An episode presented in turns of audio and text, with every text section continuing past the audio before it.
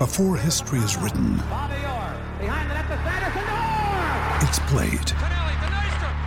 Before it's frozen in time, it's fought one shift at a time. Before it's etched in silver, it's carved in ice. What happens next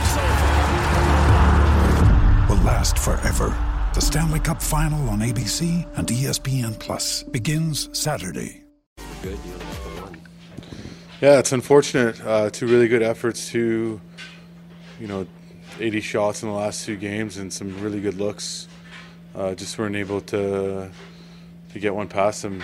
You know, hit, hitting the goalies the last two games, and you know it's it's frustrating at this time of year, especially you know you're working so hard to to get yourself back into things, and you can't seem to you know even find a hole on the goaltenders. So.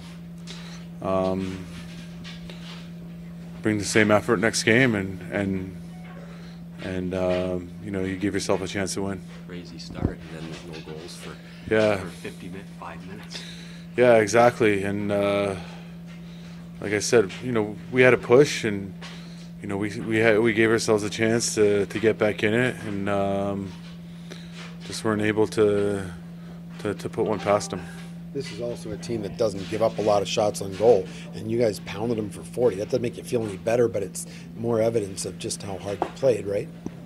Yeah, for sure. Uh, you know, they're usually the team out shooting teams by 10, 15 shots, and you know, I, I just goes to show that you know we were a desperate hockey club today, but you know don't get the result, and that's that's the that's the unfortunate part.